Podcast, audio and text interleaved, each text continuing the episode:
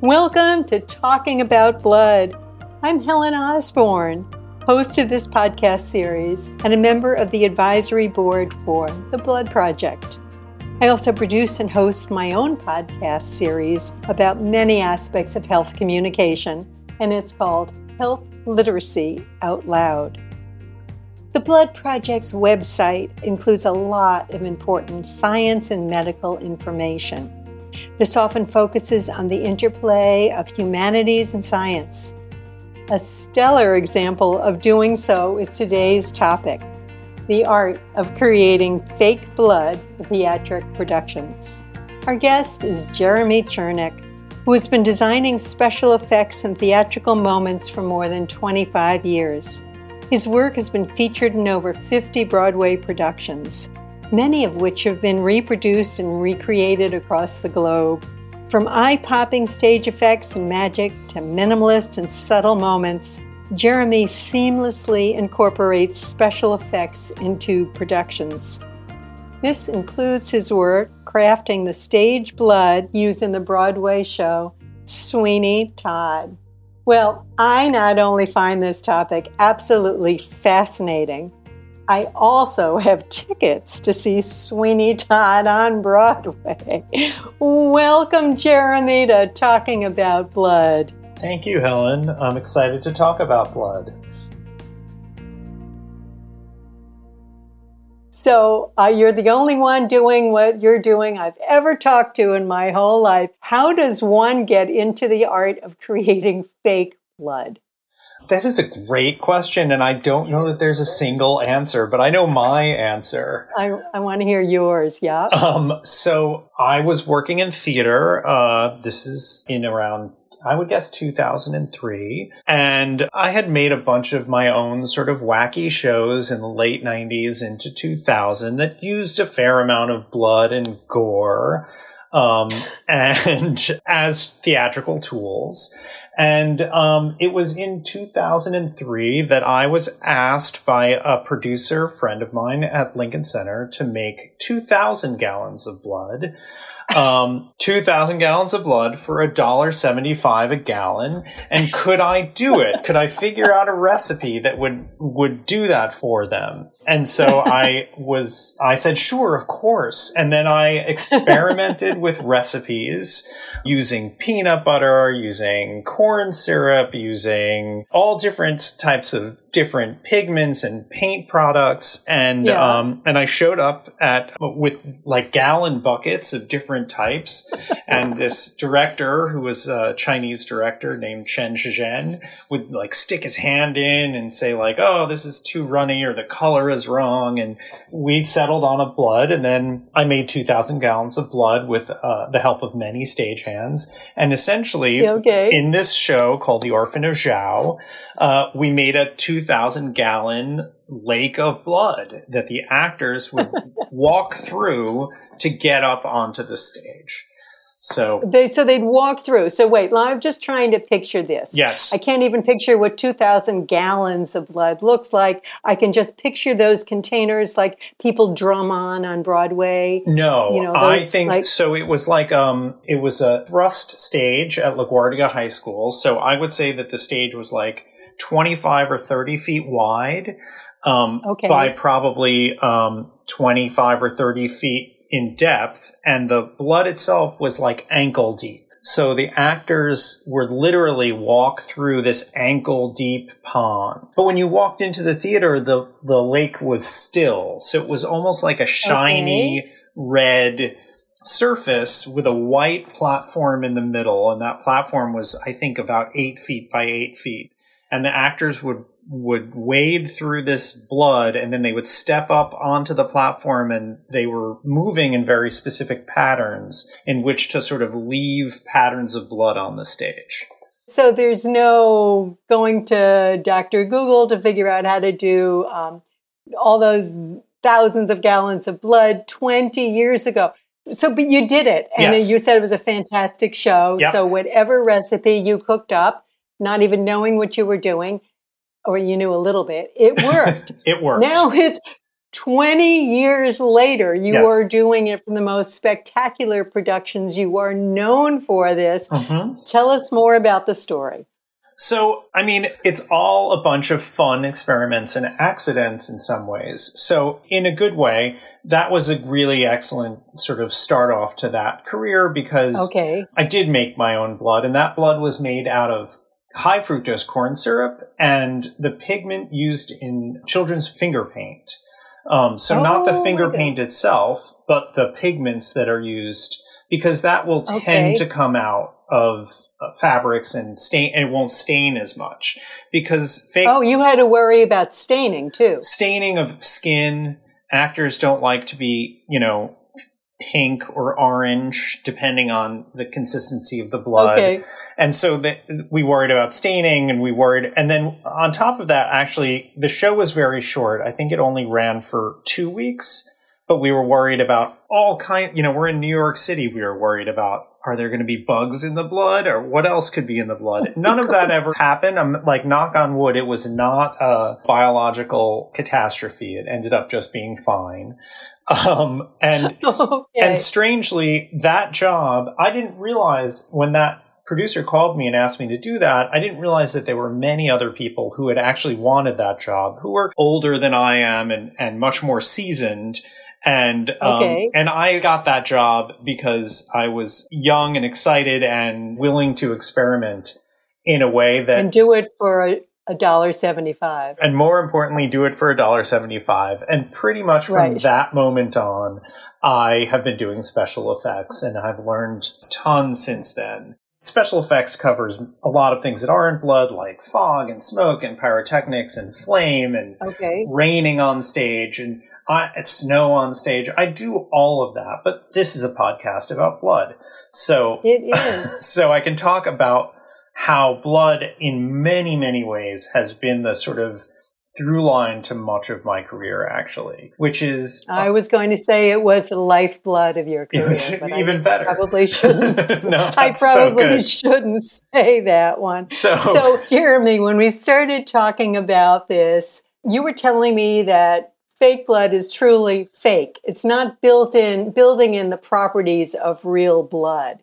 I think that our podcast listeners would be really interested in that. And our podcast listeners, many of them are hematologists, been working in blood and focus on blood their whole medical career. They might also be those entering the science and people just like me are totally curious about this. But what properties do you look for in fake blood, and how is that like or unlike real blood? so um, the science behind how actual blood works is not anything that I pay any attention to, actually.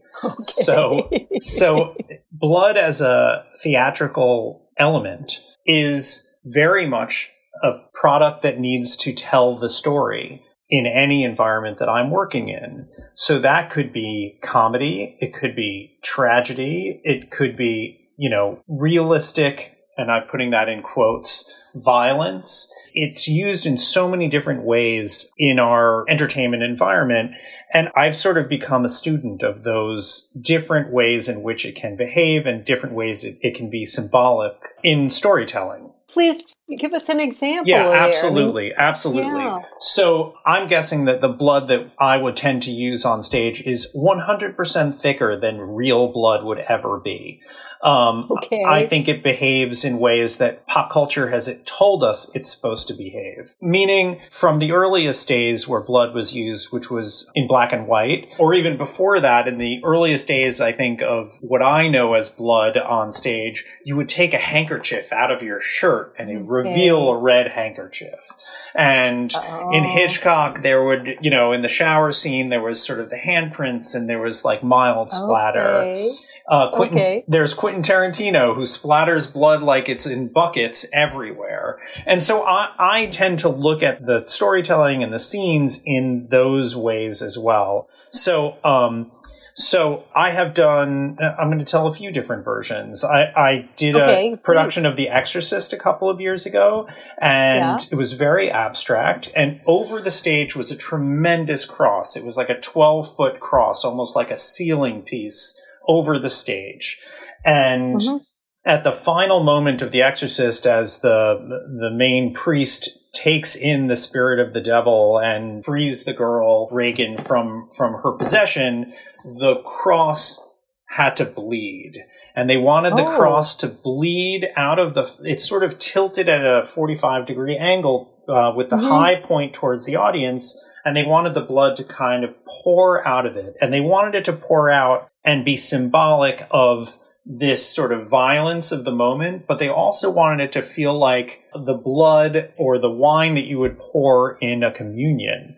And so oh, we okay. played around with consistency and how rich a red color we could get for a long time because that the way it poured and the way it flowed was important to the entire storytelling process to sort of blur the lines between wine and blood. So there's an Can example. I just I, I, yeah. I have an image of that. Is that the last scene in the show because what do you do after the blood like drips all over that, the stage? Do people walk through it like a rain? You're asking asking all the right questions. So these are the questions that I have to ask to, of myself. In this particular case, it fell through a grate. So there was sort of grating on the stage that it poured through. But yes, it was the second to last scene of the show. And the, okay. and the scene that followed it was very still and no one was really tromping around potentially getting their footprints in all the blood. But you asked a great question because I have to think about not just the scene where the blood occurs, and we could talk about Sweeney Todd in terms of this because it's the oh, I want to hear about Sweeney Todd. Yeah, yeah, it's the perfect one, but you have to consider how does that blood get on stage before it's seen by the audience? How does it get oh. released? Where does it go, and how do we control where it goes? And uh-huh you know, what happens in the following scene. So in Sweeney is very specific. You know, he's okay. a barber. He slits throats. That's what he does. Traditionally, I also tried to break some of the rules that have traditionally gone with Sweeney Todd because I'm a rule breaker by nature. So Sweeney Todd traditionally was always done with a razor blade that squirted blood out of it so that the okay. actor would hold the razor blade and it would squirt a thin line of blood onto a person's neck. But I felt that in sort of our modern, more modern version, people wanted more out of our razor blade, out of the bleeding and than they got from that just thin slice. So we, nothing subtle, huh? No, no subtlety. Also, it puts a lot on the actor playing Sweeney, in this case Josh Groban, to have to manipulate mm-hmm. a prop that could be dripping and leaking all over him and and I just okay. felt like Josh has got to act, he's got to sing, he's there's a lot of action that he's already responsible for. Let's take this part uh-huh. away and give it to the other actor. All right. So the way that that's sort of carried out is that the blood is in the barber cape. So there's a, a, a, a oh, in the barber cape. Yes, because okay. we had to put that around their neck, and it's right there yeah. at the neck, and so and then the actor who's actually getting their throat slit can control that instead of the actor playing Sweeney. And so also, how, how, how? I know, I have to know what to watch for.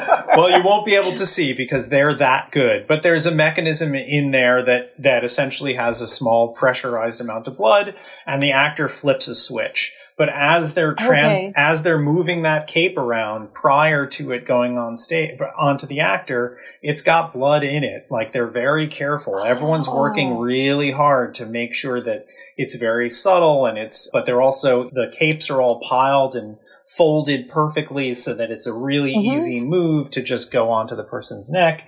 And then you know, at the cued moment, the actor releases the blood and the cape, you know, essentially the blood pours down the cape. And okay. then the question was how much? Well, we don't want it pouring all over the floor because it's, um, the blood is, it can be sticky. Okay. And, th- and therefore, for the rest of the show, if it's on the floor, when an actor steps in it, you get this noise.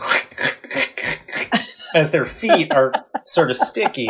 We don't want blood on the floor for a musical because there's a lot of dancing involved. So we Oh my goodness. Yeah, so we made sure that the cape, A, they're seated, so their cape catches most of the, it, all of the blood. Oh, Um, okay. there's also absorb, the cape is made of very absorbent fabric that uh, the blood Uh-huh. will soak into.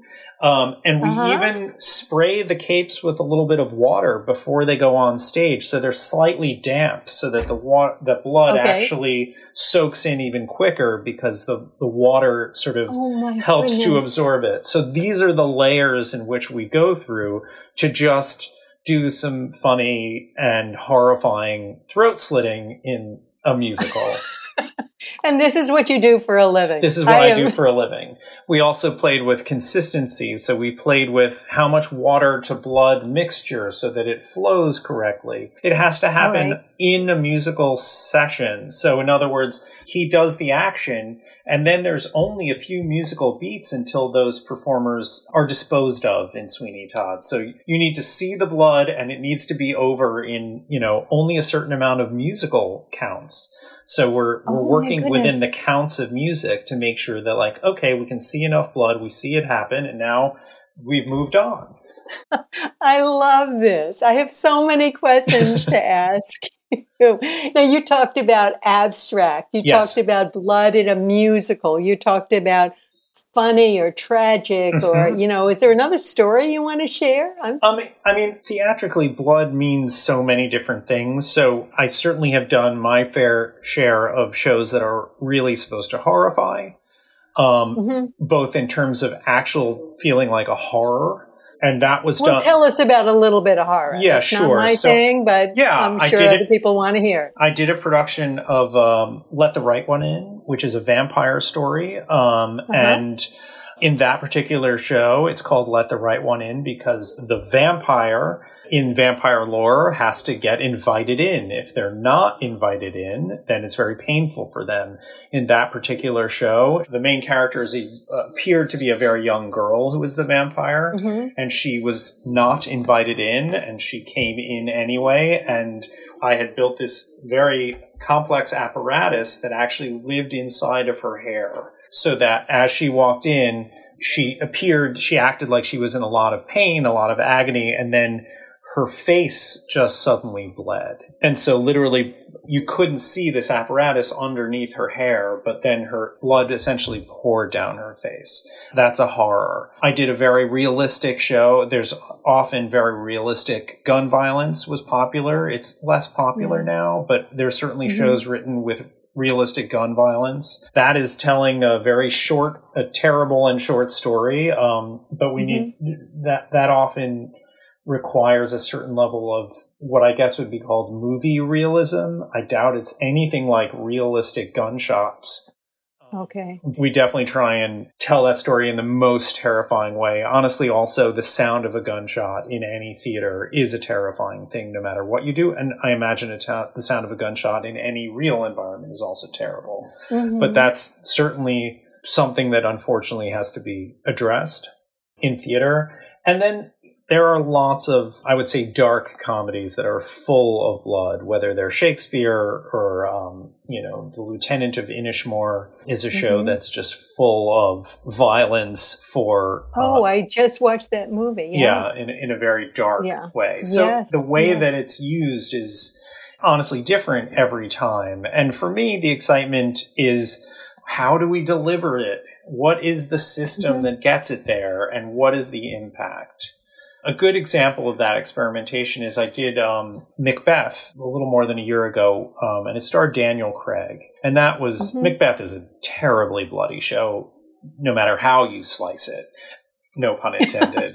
um, but Daniel Craig really wanted to die as Macbeth in a very gruesome way. Uh huh. And he died by being, uh, he wanted to be stabbed in the groin and hmm then remove the knife from his groin and really have a ton of blood come pouring out. Um, Mhm. And so we, he did that up against the wall. So we were able to push, you know, essentially pump blood through the wall. But at first we, it, this is where the weird experimentation is. For one, every Okay. time you do it, you're covered in blood. You have to get all cleaned up and start again. It's quite, the, you know, it's quite the process. But You mean every time you practice? every it? time you practice, yeah, because you can't once ev- Okay. once you're fully covered in fake blood, you're just covered. You can't quite see the same way, so you need to start sort of with fresh Okay. clothing. But I kept having the water kind of pour down like a faucet, and it never looked real. Mhm. And it like in a moment of frustration, I said, "What if we pumped it up into his pants?" Would it look better? and literally, so we took the whole faucet apparatus and just turned it so that instead of shooting Yeah. down at the floor, it was now shooting up into his crotch and it Uh-huh. looked terrible. Like the blood would spray everywhere. So the, the, the, the experimentation is sort of the fun of finding the realism or the sort of abstract realism in this case of, of fake blood. I love your stories. I can't even imagine what it's like for you if you're slicing a bagel and you cut your finger a little bit. If you look at it, and it probably looks nothing like you're oozing, spurting, bright Nothing. red, goopy blood. nothing. It is nothing. I, I unfortunately I've seen people who are actually bloody. I assume we all have, but I've seen people who have actually been cut or injured in some way, and I'm Mhm. amazed at how f- much blood is suddenly there and how you don't see it thickly dripping. It's very it's so much thinner and uh and it clots so much faster than fake blood which doesn't clot at all I could keep listening to your stories, but I don't want to keep holding you up. I think you've shared these wonderful examples. Our listening audience, as I told you, a lot of them practicing hematologists. Quite a few are people entering into the health world, whether they're in medical school or residency or just thinking about going into a health profession, and those just with a big curiosity out there. Is there anything you'd want any of us to know about blood from your perspective of someone who tries to embody it in different forms? I mean, for me, it's a storytelling device and in no way Okay. representational of anything realistic. Even when Okay. we're going for what I would call realism, hmm often when I make a, something that's theatrical, real, theatrically realistic, or not, even if I've researched what it might look like in real life, once we Mhm. look at it on stage or on film, it never looks realistic to us. The real, Oh. the way that blood really seems to behave has nothing to do with what we've been trained that blood behaves like. And it's absolutely a fascinating thing and somewhat dark to look at some of the things that we're trying to recreate and trying to find some, you know, photo or video research of it. And every time I'm like, oh my God, I should never look at this. It's not helpful at all. Blood behaves so much. This is such a different world than this strange story that I'm very specifically trying to tell. It's just not at all related. And so when you see theatrical blood, don't judge us for our being totally wrong. We're just trying to tell a story. And you're a wonderful storyteller, and I can't wait to see Sweeney Todd. thank you, thank you, thank you for sharing with us kind of the inside story of what happens and that external story. I don't know if any of us will be the same theater goers after hearing you as we were before. I think when I'm sitting in my seat, I'm going to keep looking like what's under that cape that the person about to die is wearing. Jeremy, you are terrific. Thank you so much for being a guest on Talking About Blood. Thanks, Helen.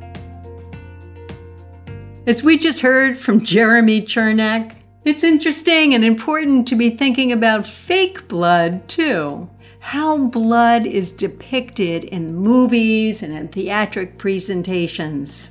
But to learn more about the real side of blood, go to the Blood Project and explore its many resources for professionals and trainees and patients. That's at thebloodproject.com.